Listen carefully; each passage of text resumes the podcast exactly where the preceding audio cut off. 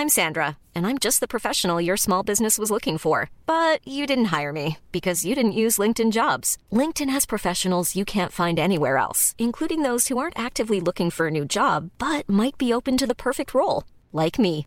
In a given month, over seventy percent of LinkedIn users don't visit other leading job sites. So if you're not looking on LinkedIn, you'll miss out on great candidates like Sandra. Start hiring professionals like a professional. Post your free job on linkedin dot com slash people today.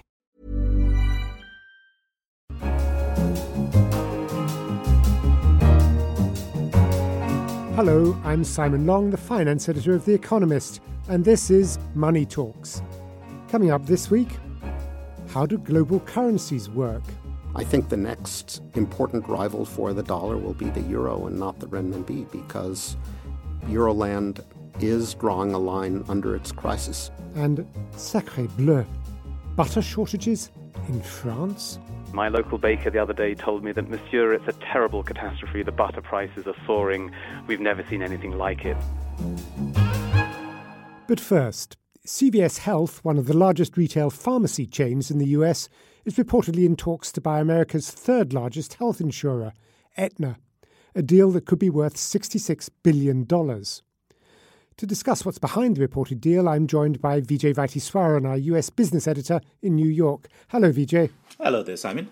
To start with, Vijay, do you think you could give us some idea of how big a deal this is? What sort of market share do these firms have?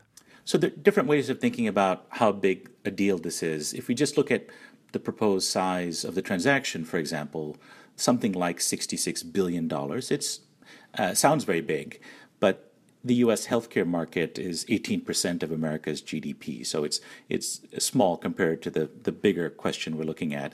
Uh, and that matters because this is not simply a, a deal that involves one part of healthcare.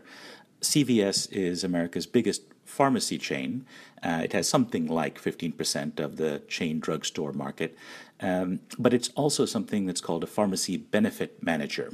Uh, and these entities work uh, at the wholesale level, uh, negotiating prices with the big pharma companies and so on. And so uh, in that market, it has a much bigger presence, on some estimates up to thirty percent of that market. So it's a bigger player, although not dominant. Uh, Aetna, the target company, is a health insurance company. It's one of America's uh, biggest healthcare companies uh, in terms of insurance, but it has less than ten percent market share on, on some measures. So none of them has a commanding presence in, in their various segments, but the, the combination would be a, a powerful entity indeed. And is that what's driving the, the deal, the need for scale? Because one explanation you hear is that C V S in particular is scared of competition from Amazon as it enters the pharma market. Yes, Amazon is a is a bogeyman for every industry these days, isn't it? Uh, in this case, with some reason, Amazon has in fact uh, applied for and gotten some licenses to uh, peddle pills in various states. It's done at the state level in terms of regulation, and so it does look like they're serious about making an entry soon. That would be a threat for multiple reasons, not just because they're a formidable competitor, but they tend to be focused on end users, that is consumers, and they tend to drive margins down dramatically in any market that they enter into. Uh, this business, uh, the one of prescription pills, is opaque in America. Uh, people don't know what the price is of the pharmaceuticals they pick up at the C V S. Uh, usually there's a small co-payment, but the true price can vary from patient to patient. It varies from client to client at the corporate level, and uh, ultimately uh, that opacity is what helps lots of companies make huge margins, and Amazon threatens that entire way of business. So that is one reason why many companies, not only C V S, are thinking about bulking up. But there's a, a better reason, I think, that uh, one that's better for consumers that uh, this is about, and that is about vertical integration. Fundamentally, I think vertical integration uh, can be good news for consumers, horizontal integration typically not. And by the same logic, presumably your suggestion is that antitrust authorities would not be too concerned about this if it's a vertically integrated deal? I think they will look at it carefully. I think they're more likely to give this a pass. But on the other hand, they're probably going to attach some conditions. For example, uh, Aetna, the health insurer, must not be allowed uh, to force people who are using Aetna insurance to buy their uh, prescriptions only at C V S. Now, that would be anti-competitive.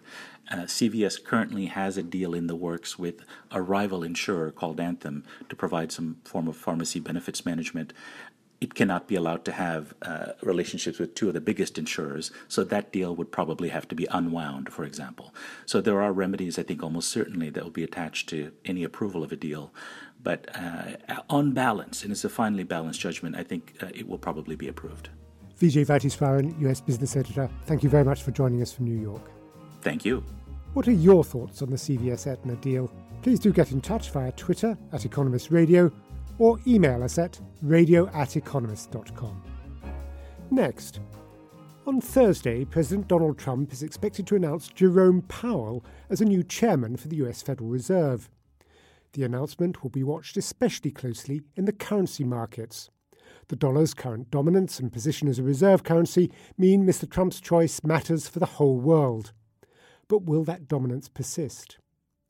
Barry Eichengreen is Professor of Economics and Political Science at the University of California, Berkeley, and he's one of the authors of How Do Global Currencies Work? He explained to Ryan Avent, our free exchange columnist, how most people in economics traditionally think about global currencies. Most people view international currency competition as a winner-take-all game, that there is room in the global system for one true international currency. Once upon a time, it was the pound sterling. Now it's the dollar. In the future, it may be something else like the Chinese renminbi. We take that on, arguing historically that this traditional view is not entirely accurate, that in most periods other than the second half of the twentieth century, which is a bit of an anomaly, several national currencies have shared the international stage. We take the point on theoretically, arguing that uh, changes in financial technology make network effects where it pays to use the same currency that everybody else is using in your cross-border transactions less important than before. And we take the point on empirically looking at the current state of the international system where the dollar is the single most important global currency, but it's not the only one. And presumably there are choices that the United States could make that would influence how quickly it might uh, lose its, its status as the as the main issuer of global currency. What's what sort of things should the U S do or not do if it's con- interested in, in maintaining that status? Financial stability is key for the attractions of a, a currency for foreign investors in the long run. Domestic financial stability, or, or – I'm just thinking about the, the global financial crisis and the way in which it seemed almost to strengthen the dollar's role, even though the you know the locus of the crisis was in the U S. But I think if there were repeated incidents of that sort, were there serious problems with raising the debt ceiling mm. at some point in the future, that would undermine the attractions of the dollar. Number two, international currency status and trade go together. So if the U S Uh, moves in a protectionist direction and trades less, use of the dollar for cross-border merchandise transactions will become less logical. Number three, alliance politics, the ability to secure your borders and project power internationally, go with international currency status. Countries that rely on the United States for their security umbrella hold a larger share of their reserves in dollars than other countries. South Korea and Japan hold the bulk of their reserves in dollars. And that might no longer be true if the United States begins to withdraw from Asia and China moves to fill that void. Well, so it, it would seem like the, the next logical uh, economy to step in there would be China. And yet there are all sorts of reasons why it might be a disadvantage to countries to try to – or an impossibility to accumulate lots of, of Chinese reserves. Uh, what are the things that, that China would need to do to be able to play the role that the United States plays? The three fundamental things that uh, the issuer of uh, aspiring international currency needs is size, a big platform, grow your economy. China has that, or has until now. Stability. China does not have an admirable record of domestic financial stability. It has a debt problem. It had stock market volatility in the past. And liquidity, building deep and liquid financial markets open to the rest of the world. That's the hardest nut to crack. Uh, part of market liquidity and the confidence that comes with it are political checks and balances. So when I go to China, I often observe that every true international currency in history has been the currency of a democracy or a political republic, starting with uh, Republican city-states of Venice, Genoa, and Florence, going through the Dutch Republic, coming up to Great Britain and the United States.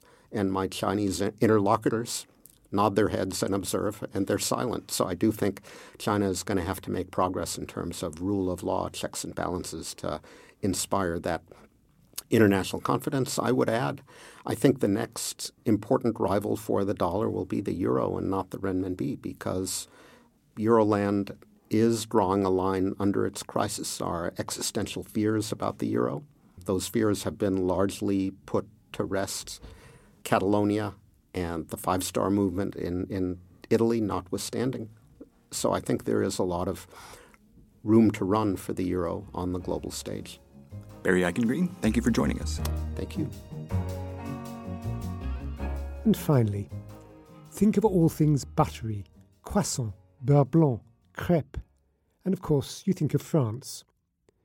But there appears to be a butter shortage in France with empty shelves in the supermarkets. What's going on? Our European business correspondent, Adam Roberts, is based in Paris, lucky fellow. How serious is this crisis? Uh, are French people, horror of horrors, having to resort to margarine? No, the French wouldn't dream of touching margarine. That, that's just uh, a step too far. But the French are getting quite excited about it. If you go onto Twitter, you can see Beurregate as a, a trending theme. Uh, in the supermarkets, people like to take photos of the empty shelves. And in the bakeries, there's talk of a catastrophe. My local baker the other day told me that, "Monsieur, it's a terrible catastrophe. The butter prices are soaring.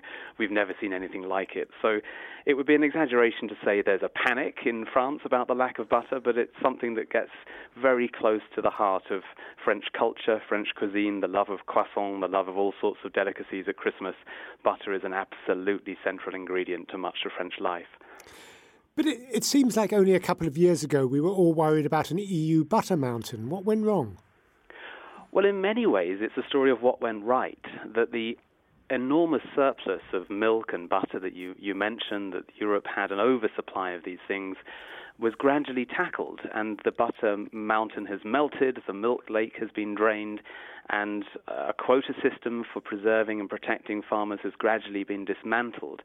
And now it's something more like uh, the market working. And so when there's overproduction, prices fall. And when there's underproduction or too much demand, as is the case right now, then prices rise.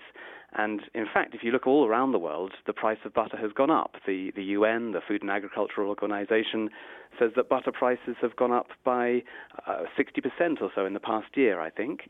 Uh, and around most of the world, what happens is that people just pay more for their butter. But France is a little different because France has a more regulated economy. The response is not to clear the market by putting the price up, but instead by uh, resorting to other means. And as a more regulated market, that sometimes means shortages. So the supermarkets have their empty shelves. Normally these days when prices go up and commodities are in short supply, an easy answer is to blame China, the increased demand from China. Is that the case here? It's part of the story. So one reason for the extra demand for butter is that the Chinese are finding a taste for dairy products, which maybe wasn't expected a few years ago. So the Chinese are eating more and more croissant, uh, but also in the West, more of us are deciding that butter and fats aren't really unhealthy. The really unhealthy thing these days is sugar. And so there's much more drinking of full-fat milk, eating of those croissants and so on in our cultures too. So it's China, it's the West, all over the world we're turning again to fattier diets. And that's good news for those dairy farmers who are seeing more demand for their products, but it's bad news for the supermarkets in France who can't get hold of the butter for their shelves. And how are you coping, Adam? Is your fridge well stocked? Well, we've, we've taken care to hoard, and, and we go out and we make sure that we have our butter supplies well stocked, but I have hungry children, so I'm making sure I'm getting out there every day and loading up on butter. Adam Roberts, thanks very much for joining us. Thank you. And that's all for this episode of Money Talks. To read more about everything discussed in the show, pick up the forthcoming issue of The Economist or visit our website at economist dot com. And please take a moment to rate us on iTunes. I'm Simon Long. In London, this is The Economist.